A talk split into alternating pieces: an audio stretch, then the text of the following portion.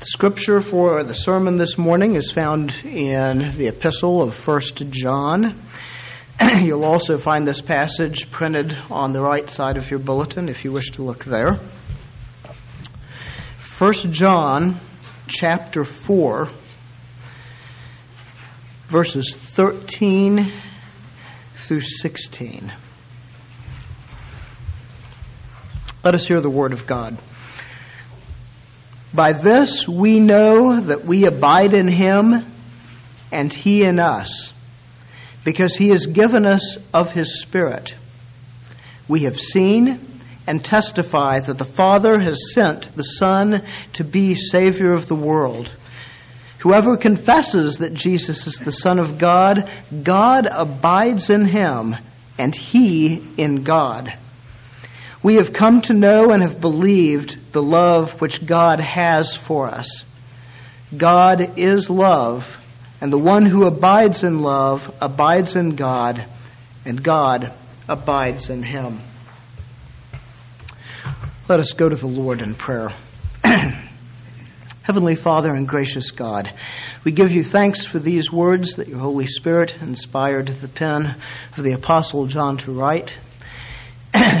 We ask, Heavenly Father, that our consideration of them this morning, Lord, and more than just a consideration, Lord, our reveling in them, our drinking deep of them, Lord, that these things over these next few minutes, Lord, would be glorifying to you as it is a benefit to your people, Lord. For you are glorified when your people are so blessed. Give your word success, Heavenly Father, I pray. May it return not void. May it, Heavenly Father, be May it be, Heavenly Father, a banquet to us, a feast, Lord, far more filling than any of those that we've had over the past days. May it be an abiding feast, Lord. You have greatly blessed your people. May we rejoice before you. We pray this in Christ Jesus' name. Amen.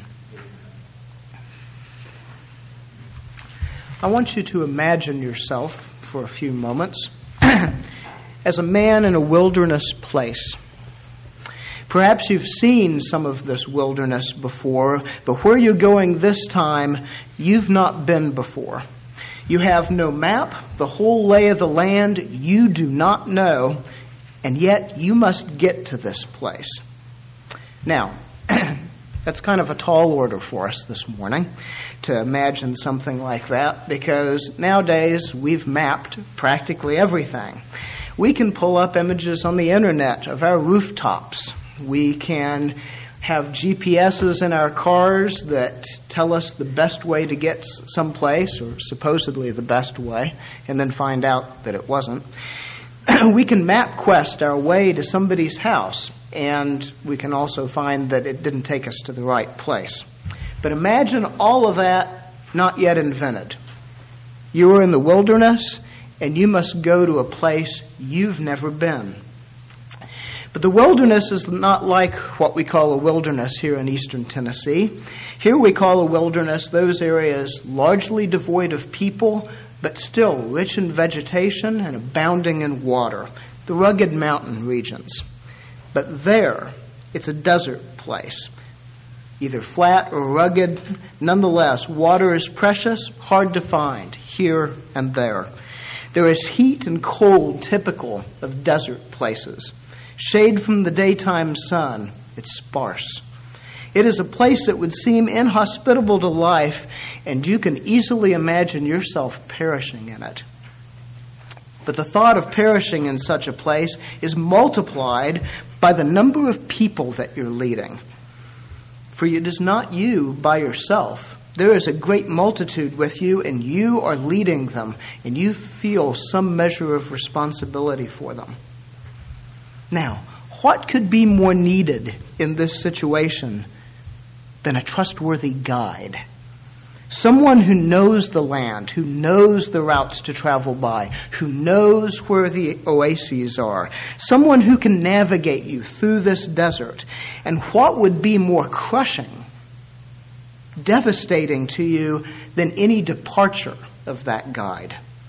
For this mission to succeed, both guide and follower must continue, one with the other, each in the way appropriate. If the guide departs so that his directions can no longer be passed on, failure is certain.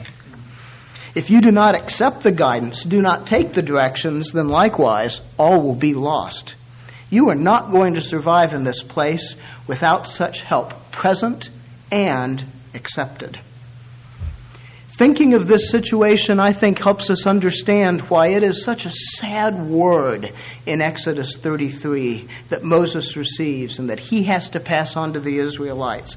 When God says that he himself will not go with them in their midst as they go up to the promised land.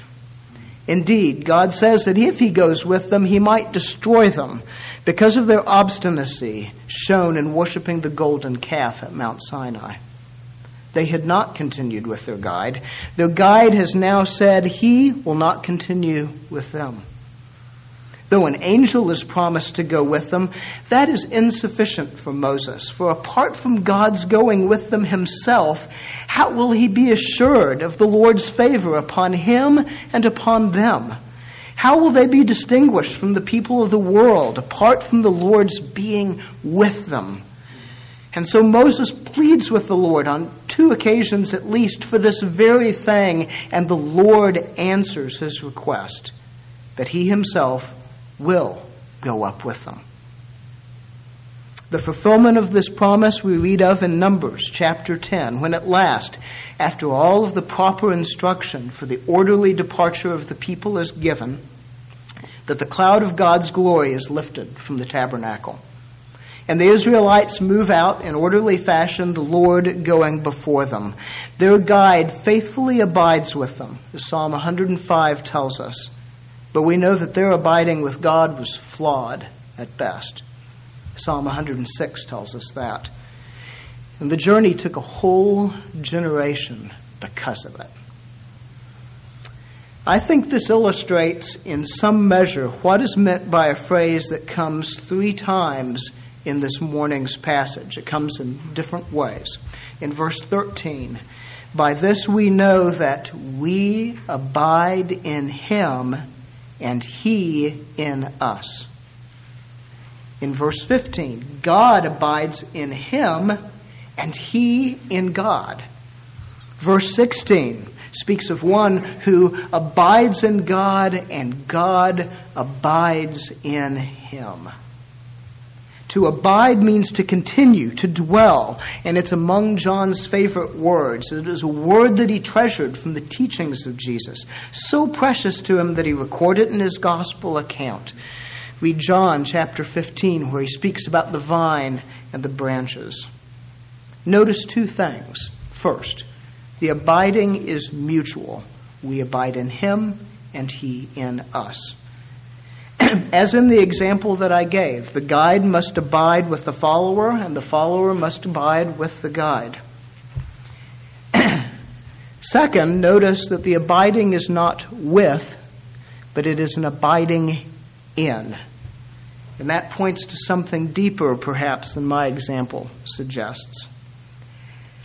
Now, the Apostle John has already used this term abide quite a bit in this letter, but usually with regard to the abiding of one party in the other, not the mutual abiding that is three times stated here. John has spoken about our abiding in God before. Our personal holiness rests on it. In John, uh, 1 John 3 6, no one who abides in him, meaning God, keeps sins or keeps on sinning. Or 1 John 2, verses 5 and 6. By this we know that we are in him. The one who says he abides in him ought himself to walk in the same manner as he walked. The godliness of our conduct depends upon this abiding. Any claim on our part of such an abiding ought to be proved by the manner of our lives lived before God and before the world, so that God's name be hallowed. Is it any wonder then that we are exhorted, commanded by John, two times at the end of the second chapter, to abide in him? Given what God has given you and what benefits you've gained because of it, abide in him. Because of what is to come, that our Lord Jesus is returning, abide in him so that we face that day in confident expectation rather than in dread. But John has also written even more times of God abiding in us. In the verse just before this morning's passage, chapter 4, verse 12, we read this If we love one another, God abides in us, and his love is perfected in us. Not only God himself, but the things of God are said to abide in the believer. The love of God is said to abide in the believer. Chapter 3, verse 17. As our eternal life, chapter 3, verse 15, and God's seed, verse 9 of that chapter. The testimony of the apostles, indeed, the word of God is said to abide in the believer. At the end of the second chapter. Now, it is only natural that as John has written about our abiding in God and of God and the things of God abiding in us, that he would combine the two and write of this mutual abiding, one in the other. And that is the way that Jesus spoke when speaking about the vine and the branches in John 15. Verse 4 Abide in me, and I in you. John has also already mentioned mutual abiding once before in this letter at the end of the third chapter, verse 24, starting in verse 23, actually. This is his commandment that we believe in the name of his Son Jesus Christ and love one another, just as he has commanded us. The one who keeps his commandments abides in him, and he in him. By this we know that he abides in us by the Spirit whom he has given us. Here, John has related mutual abiding to obedience and our understanding of Jesus and in our love for one another. In this morning's passage, he writes of mutual abiding three times, each time connecting it with something different, but all three of those, as we'll see, related to one another. Now, there is nothing more vital than this mutual abiding. When we see what it's connected with, we will see it as vital as it is. As vital as God's presence was to Moses leading the Israelites in the wilderness. You will die deserted and parched without it, as the Israelites would have without the bright cloud of God's glory lifting and descending if you perceive that, if you have any interest in your state before God at all, you should be concerned as to how to know if these things are true of you. You will desire to have assurance that God abides in you and you in Him, knowing what's at stake, whether you are indeed a Christian or whether instead the wrath of God abides on you. I think it clear that is why John mentions these things. For again, even from the beginning of the letter, he has made clear he writes these things to the increase of fellowship and to the fullness of joy. So you should listen to these things and ask questions of yourselves Is this so of me? Are there the signs in me of those things which the Apostle John takes as evidence of mutual abiding? Two, I hope that in showing how these things are related, that God and His working will be glorified. That we creatures will be humbled. For John mentions these things as he does for a purpose. I'm going to take them in the opposite order that John mentions them, but I hope that in doing so, I show you why he mentions them in the order that he does. First, let us look at verse 16, where we encounter this mutual abiding the third time in John's text. Verse 16 We have come to know and have believed the love which God has for us. God is love, and the one who abides in love abides in God, and God abides in him. Here, the mutual abiding between God and the believer, we and him and him and us, is connected with abiding in love. This love refers to the brotherly love to be had between believers. That's clear, I think, from the context. If you look at verses 7 through 12 before it, if you look at verses 19 through 21 that follow it. So, the, so one evidence of the mutual abiding between God and the Christian is to be Christian brotherly love. This was indeed the thing by which the world was to know that we are indeed Christ's disciples. So it is both a sign to the world and an evidence to us. On this, of course, the Apostle John has written before in this letter.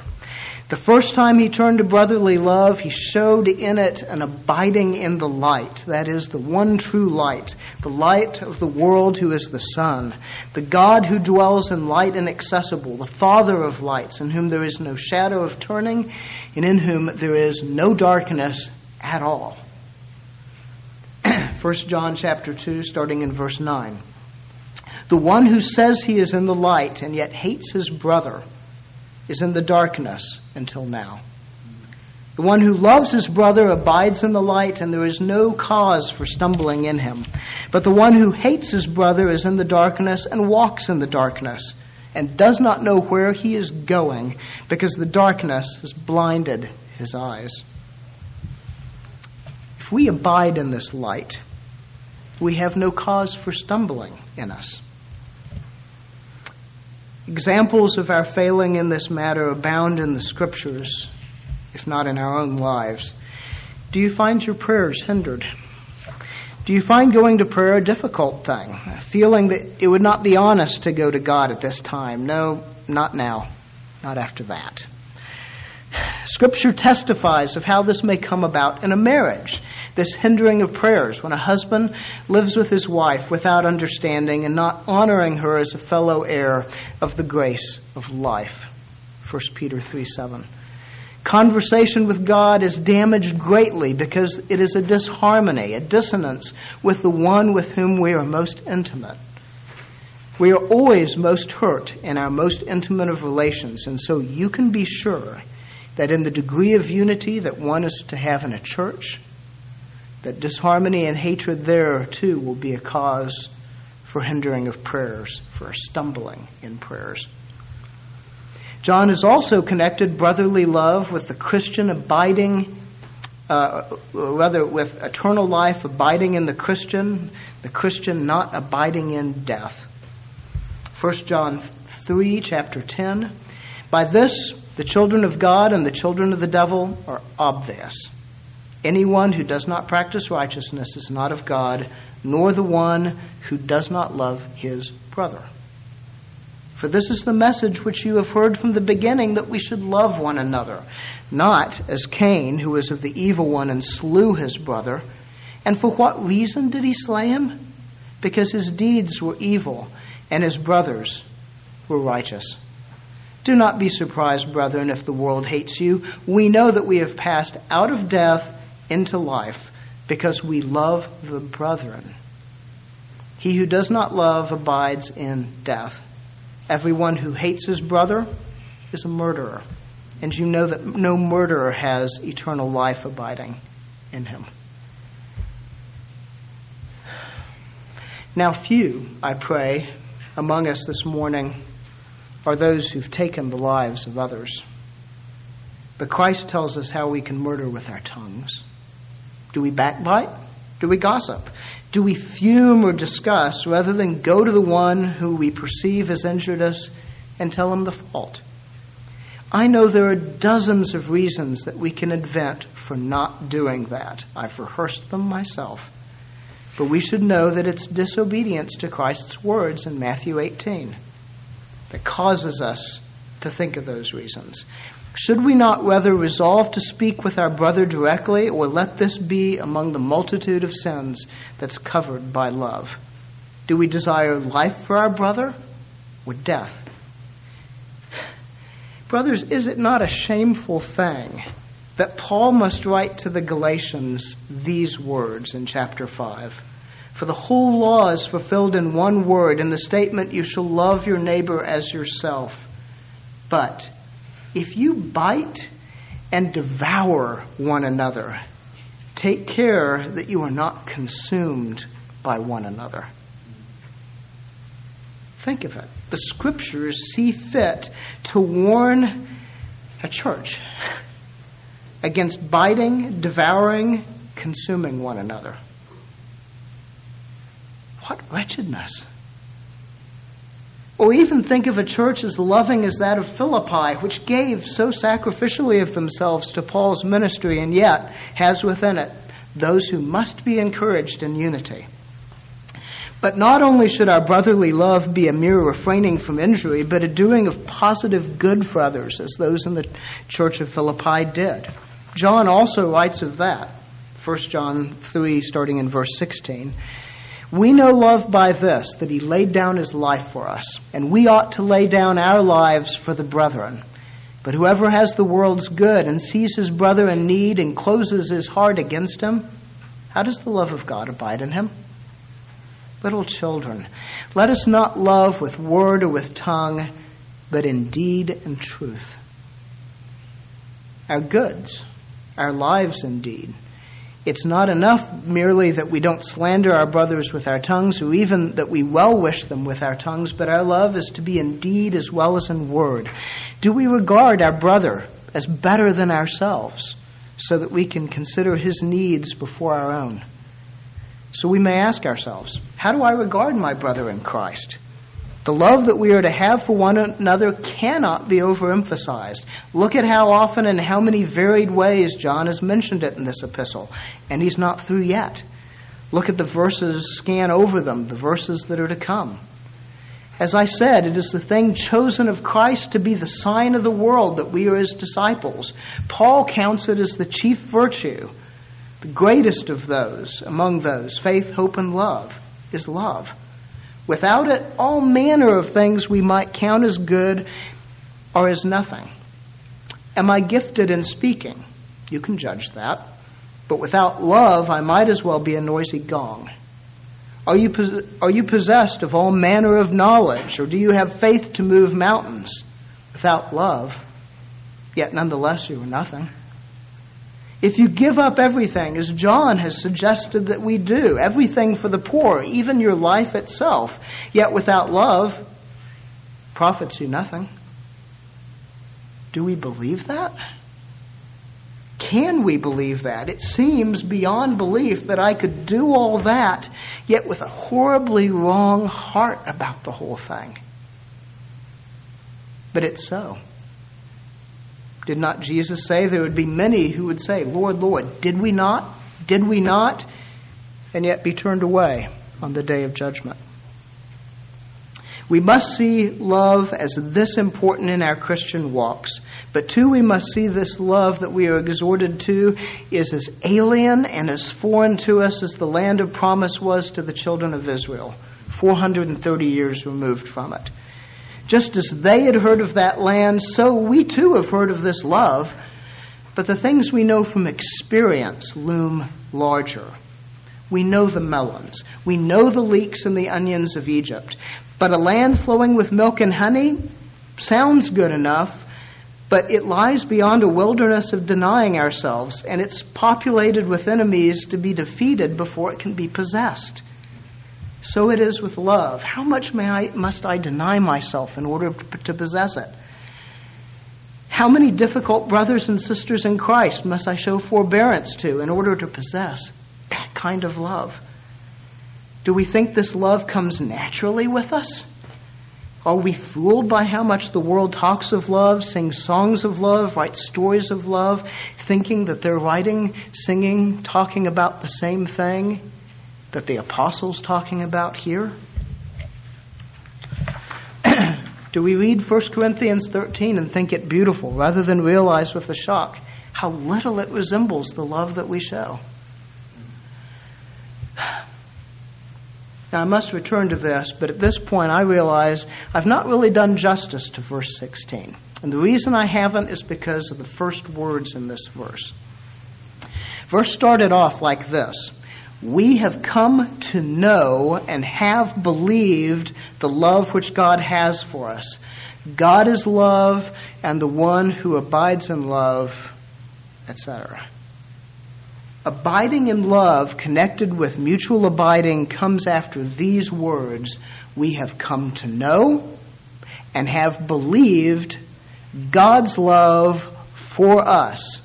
And then comes a reiteration of that great truth that God is love. Only after these words do we find our brotherly love mentioned.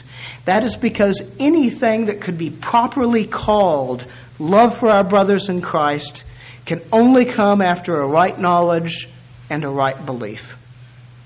And what that is has been put before us in summary form in the two verses before that, verses 14 and 15. We have seen and testify that the Father has sent the Son to be the Savior of the world. Whoever confesses that Jesus is the Son of God, God abides in him, and he in God. And here is the second thing that is connected with this mutual abiding a confession that Jesus is the Son of God upon the evidence given by the eyewitnesses, the apostolic testimony. Brothers, few are the Christians throughout history who have believed because they saw Christ, observed his life, heard his teaching, witnessed his attesting miracles, saw his crucifixion, his glorious resurrection, who saw him ascend to his Father. Only the chosen handful of the first disciples was so blessed to have seen and testified that the Father has sent the Son to be the Savior of the world. The rest have been those among those, among the whoever, that confess that Jesus is the Christ. And they are more greatly blessed. Because not having seen, yet nonetheless they believe. And Christ told doubting Thomas that that was a greater blessing, not a lesser blessing. That is our position. Not having seen, we have yet believed. Believed what? Anything? Are we credulous? No, we believe the credible and consistent witness of those who did see and what see those things that took place regarding Christ. Who has seen and testified? The apostles have, as indeed all the eyewitnesses who are spreading the good news. You shall be my witnesses both in Jerusalem, in all Judea and Samaria, and even to the remotest part of the earth. We believe the New Testament accounts of what happened and believe the interpretation of those events given there. We believe that Jesus is the Son of God. Though it's put in summary form here, it involves quite a bit. If we restrict ourselves to just the Apostle John, we believe the testimony that he gives us in his gospel. He wrote that account, after all, so that we might believe that Jesus is the Christ, the Son of God, and that believing we might have life in His name. John 20, verse 31. Could we truly say that we believe Jesus is the Son of God while disbelieving John's testimony in his gospel? when he wrote the gospel for that very purpose? or even if we are unconcerned as to what he says in his gospel, could we truly say that we believe Jesus is the Son of God? Do we love the scriptures? Do we pant for them as in a desert place? Do we treasure our time with them? Do we feel cruelly cheated if that time eludes us? Do we love the witness of the apostles? Does it thrill us to think there were 500 gathered all at once who saw the resurrected Christ? To summarize all that is said in the Gospel of John, let us merely take what he has reminded us of in this epistle. First, as John tells us in the very opening verses of this letter, first three verses, he is testifying about what he has seen, heard, touched. This is not speculative philosophy, it is the stuff of flesh and blood. Jesus Christ came in the flesh, and we do not trust any spirit that denies that. He was sent into the world, Jesus was. By whom? By the Father. For a purpose to take away sins, to destroy the works of the devil, so that we might live through him. This he did by being the propitiation for our sins, as the apostle states twice. So we have to accept the apostle's testimony that we are sinners, that we sin, and that we have sinned, and that that sin is an affront to a holy God in whom there is no darkness at all. Wrath is due us for this, death and hell itself, but thanks be to God. Jesus was sent to be the propitiation for our sins. Wrath has been turned aside from us unto him, our atoning sacrifice, offered as a substitute in our place.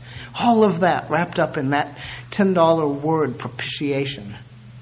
Are these not fitting things to remember at Christmas time when we celebrate the birth of this one, the incarnation of the Son of God? Is it not fitting to remember why he came, the work that he was set to do, and which he most certainly accomplished? Now, having said all that, we may return to the love that we have for one another. It is only, mark this, it is only through the knowledge of Jesus as the Son of God, as the Savior of the world, that I can know what this love is. The apostle, each time he mentions this love, connects it with what we know about God and his works. The first time in chapter 2, he connected it with the testimony of God being light. The second time, with our adoption as the sons of God, his seed abiding in us. But the latter times, he's connected it most explicitly with Jesus as the Son of God, Savior of the world. Chapter 3, verse 16 We know love by this, that he laid down his life for us and we ought to lay down our lives for the brethren. For the words that John wrote just preceding this morning's passage, verses 9 through 11, by this the love of God was manifested in us, that God sent his only begotten Son into the world so that we might live through him. In this is love, not that we loved God, but that He loved us and sent His Son to be the propitiation for our sins. Beloved, if God so loved us, we ought to love one another. What are these verses saying other than that I know nothing of love, of the love of God, that I am to be showing my brother apart from the love that God has shown me in Christ Jesus? How do I know love? How do I know love? He laid down his life for us. How was I shown the love of God? The Father sent the Son that I might live through him. Love is to be found not in any love that I have for God, for I had none, but in that, that but in that he loved us and sent his son to be propitiation for our sins. I would know nothing about this love apart from the work of Christ. Do you see now why the Apostle John puts the confession of Christ as Son of God as a sign of mutual abiding before love for one another? If I don't know Christ rightly, I will not love rightly. Again, this love is not what the world is talking about when it uses this word. Have you not noticed that what the world calls love is often what the Bible calls hatred? How many movies have you seen in which adultery is called love? Yet it is a thing hateful to God, who is love, and it is said by Paul to be a sin against one's own body. May we say a hatred of one's own body? And there are things yet further degraded that the world now also calls love and demands that we call love, which Paul says are things that God gives people over to as a judgment against them. How many times are we told that love means a letting a person go in one such degraded way or another? Do we believe things eternal or not? Do we believe that God's judgment is coming or not? Again, we must be conscious that we here are traveling through an alien land and that mutual abiding is most urgently needed. This won't come naturally. The love of God finds poor soil in this sinful heart. Nothing is easier than to let these things go. As I tell my children often, upon a time of discipline or yet another lecture or a lecture repeated, that nothing would be easier for me than to let them go their own way. You can ask them, I say this. Nothing would be easier for me than to let them go their own way. All my laziness would pull me in that direction, but I love them. And the one who spares the rod hates his child. The world may at times rightly define hatred as hatred, as when a ruthless parent punishes rather than disciplines out of hatred. But in the main, in this matter, has defined as love what the sane Christian must only define as hatred, and vice versa. The effects of this in training children essentially to be rebellious, I could already see in my generation, and it's not getting better with successive generations. But as alien as true love, as true Christian love is to our sinful hearts, our confession of Christ as the Son of God is also a journey through an unknown land. We are told in a million ways that we need no saving. And to be saved, we must first of all acknowledge our bankruptcy, and the world is dead set against that offense to our self esteem. But this isn't a modern problem. It's not an exclusively modern problem. Each age has found the gospel of Christ offensive in one way or another. The word of the cross is foolishness to those who are perishing. Different ages may, like the Jews, seek for signs, or, like the Greeks, search for wisdom. And instead, instead it encounters what? Christ and Him crucified. A stumbling block and a foolishness. We are a prideful people, my brethren.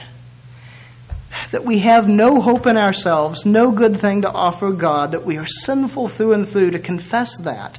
To confess that I have sin that must be destroyed, that my manner of life, my disposition is rightly viewed as a work of the devil, that must be destroyed that I might live that my sin needs a paying for, that I am without life, dead in sin and trespasses, without the work of another. Does a confession of that come naturally? There are a million ways in which I can subtly redefine the gospel that I might yet have something to boast in. Prideful creature that I am. I don't think it a coincidence that the Galatians who are being tempted by another gospel, which is no other, are those who are warned against biting and devouring one another. If we don't have Christ right, we will not love rightly. Oh, what need there is then of my abiding in God and God abiding in me? This mutual abiding is my life, and I'm dead without it. I might as well be perished in a desert wilderness, my bones left to be bleached by a merciless sun. Now, I've said a number of times that this comes not naturally. This Christian brotherly love, this confession of Christ. And if not naturally, and we see that it does indeed come, then it must come supernaturally. And John has told us how it comes in verse 13. By this we know that we abide in him and he in us because he has given us of his Spirit. He has given us of his Spirit. That is how he has done it. Here is the third thing connected with this mutual abiding, which John mentioned first the Holy Spirit. Here we must rise higher and go deeper. Here we see why this mutual abiding is in Him, He in us, in rather than with. Here is where we see the blessing so much greater than the cloud of God's glory lifting and descending. Not to belittle that, not to belittle that, but if we are ever tempted to think them more blessed for the things they saw, as if sight is more blessed than faith, despite all the evidence to the contrary, despite all the testimony to the contrary, remember these prepositions in, not with. John says we know our mutual abiding in God and He in us because He has given us of His Spirit. Now, that God has given us his Spirit himself, John confesses elsewhere, to be sure. Um, we know by this that he abides in us by the Spirit whom he has given us at the end of chapter 3. Likewise, earlier in this epistle, in more veiled language, John wrote of the anointing that we have from God, which is an abiding anointing, which teaches us all things, which also refers to the Holy Spirit. But here, John has written that he gives us of his Spirit. And I would think that that would mean those things imparted by the Holy Spirit.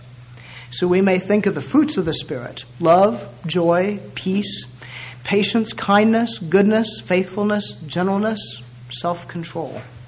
We may also think of the gifts of the Spirit, distributed as He wills, that one may be gifted at prophecy, proclaiming God's word and preaching, another in teaching, another in hospitality, another in liberality, gifts of service, all manner of gifts, so that the body is healthy.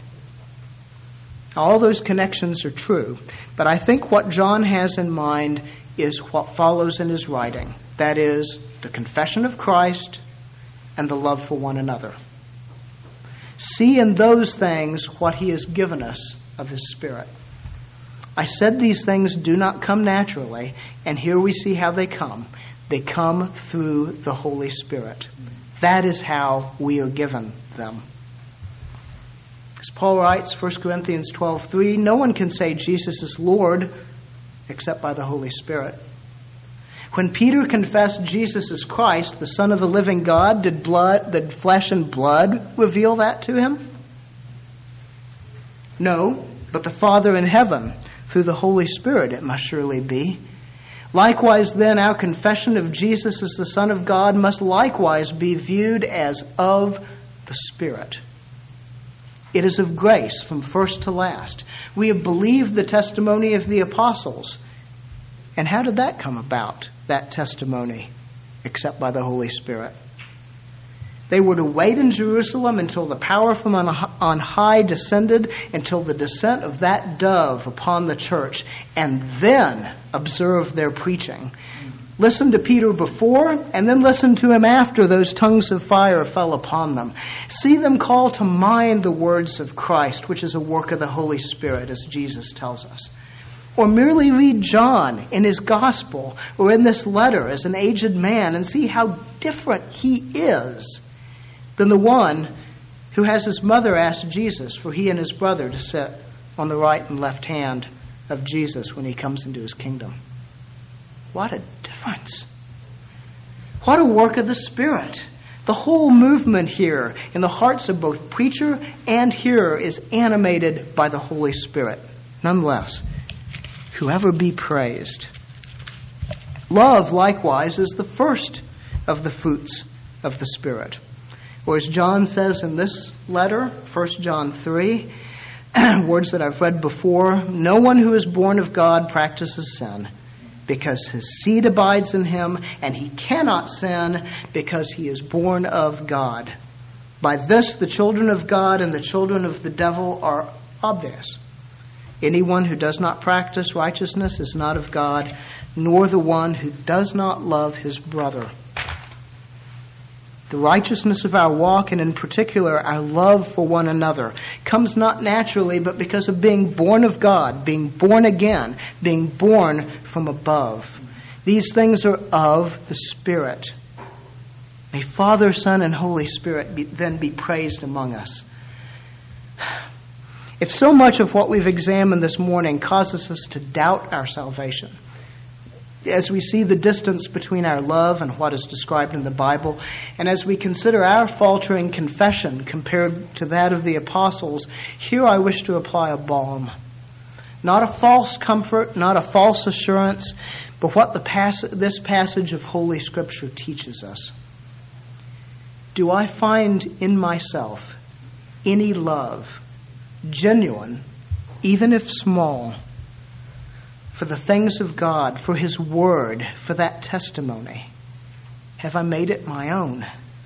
Do I find in myself a love for God's people so I wish to be expended on their behalf? If I have gifts, do I wish them not to be spent on myself, but for the benefit of others? Is there any of that flame within me? If so, then I have reason for good cheer knowing that it would come in no other way than through the Holy Spirit. Do I find the smallness of these things within me dissatisfying? Do I desire more? Is there a holy coveting, if I might put it that way? A right desiring for an abundance of confession, an abundance of love? Does my silent tongue shame me? Do the prayers forgotten from my brothers shame me? Then I have good reason for cheer, knowing that these holy and right dissatisfactions would come in no other way than through the Holy Spirit. The Holy Spirit is an abiding spirit, and praise be to God for that. Our abiding in God owes to His abiding in us through His Holy Spirit. That there survived a generation to enter the promised land after all those years of wandering is to be attributed to God's work among them. It was His doing, not theirs. Psalms 105 and 106 testify to God's faithfulness and to the people's faithlessness. All glory is given to God. So at this time of year, we have remembered the coming of the Christ child, in flesh, the incarnate Word of God, who came and dwelt among us. He pitched his tent among us. He abided with us. He grew in wisdom and stature among men, and when the appointed time came, he called his disciples.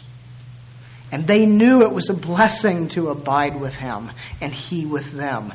They were traveling to lands unknown to them. Fishermen were called to be fishers of men.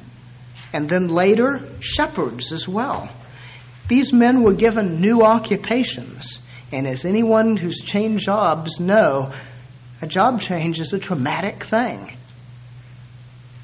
They who likely traveled little became travelers, and in years to come would travel further, would travel upon waters, which was probably not a comfortable thing for them. But now, in all of this, what a comfort it was, Christ abiding with them and them with him. They would confess that despite the difficulties of his words sometime, where else would they go? Who else had the words of life? Did, did his words sometimes seem as harsh as the land that Moses surveyed? But still, no other way to go. The cloud so led, and Jesus' words so taught. How comforted they were with Christ's presence. And so when he told them he was going away, they were saddened. And you can imagine their sadness. It was like the sad words spoken to the children of Israel, though this was not occasioned by a golden calf. True, they would all be scattered, but not lost, and Peter, with his most explicit denials, would return nonetheless to strengthen his brethren. But how great their grief must have been to hear he was going away. It was of some comfort, yes, that they would follow, but what about the time in between? Yes, he was going to prepare a place for them so that when he would come again, he would receive them to himself, that where he was going, they might be too. Yes. But how would they manage in the meantime?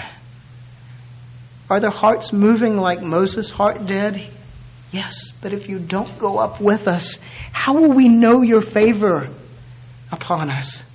How will the world know that we are yours apart from your abiding with us? And so Christ gives a greater comfort and a further assurance. John 16, verses 5 through 7. But now I am going to him who sent me. And none of you asks me, Where are you going? But because I have said these things to you, sorrow has filled your heart. But I tell you the truth. It is to your advantage that I go away, for if I do not go away, the Helper will not come to you. But if I go, I will send him to you. He doesn't leave because he might destroy them along the way. He leaves them so that a greater abiding might come, one that is to their advantage. How hard to imagine that must have been. They knew Christ. They knew walking with him, hearing him, seeing his works, but the tongues of fire had not yet been kindled among them. The rushing of the wind had not yet come. But even before that did come to pass, he ascended from them, and they returned to Jerusalem. How? With joy. not sadness, but joy. When the occasion comes for his departure, they're filled with joy. They, who had been slow of heart to believe all the prophets had spoken, had seen him resurrected, had been more fully taught that the Christ must suffer and then enter into his glory. And on the mountain up in Galilee, he had told them, Lo, I am with you always, even to the end of the age. They trusted him. And not many days later, they, would re- they received the blessing, likewise promised by the prophets. And this Spirit would abide in them, and they, through its abiding, would abide in him. May the Father who sent the Son be praised. May the Son who sent the abiding Spirit from the Father be praised. May the Spirit who sends of himself such things into our very hearts as a right knowledge and belief of the Son and a Christian love for one another be praised. Let us go to the Lord in prayer. Heavenly Father, your word is rich beyond measure. How, Heavenly Father, you have put in these strokes of a pen in the language of men, Lord, and translated into other languages, how you have put such richness of your revelation is a wonder to us. Oh, Heavenly Father, we rejoice in what you have given us. We rejoice, Heavenly Father, in your Holy Spirit given to us and the things of Him given to us, Lord.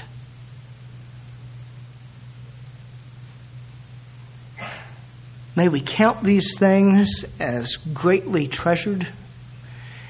May we count that Spirit as, as an earnest, a seal, Lord. May we look forward to the inheritance that we have laid up in the heavenlies. Lord, these things are wondrous, and yet more wondrous things are promised us.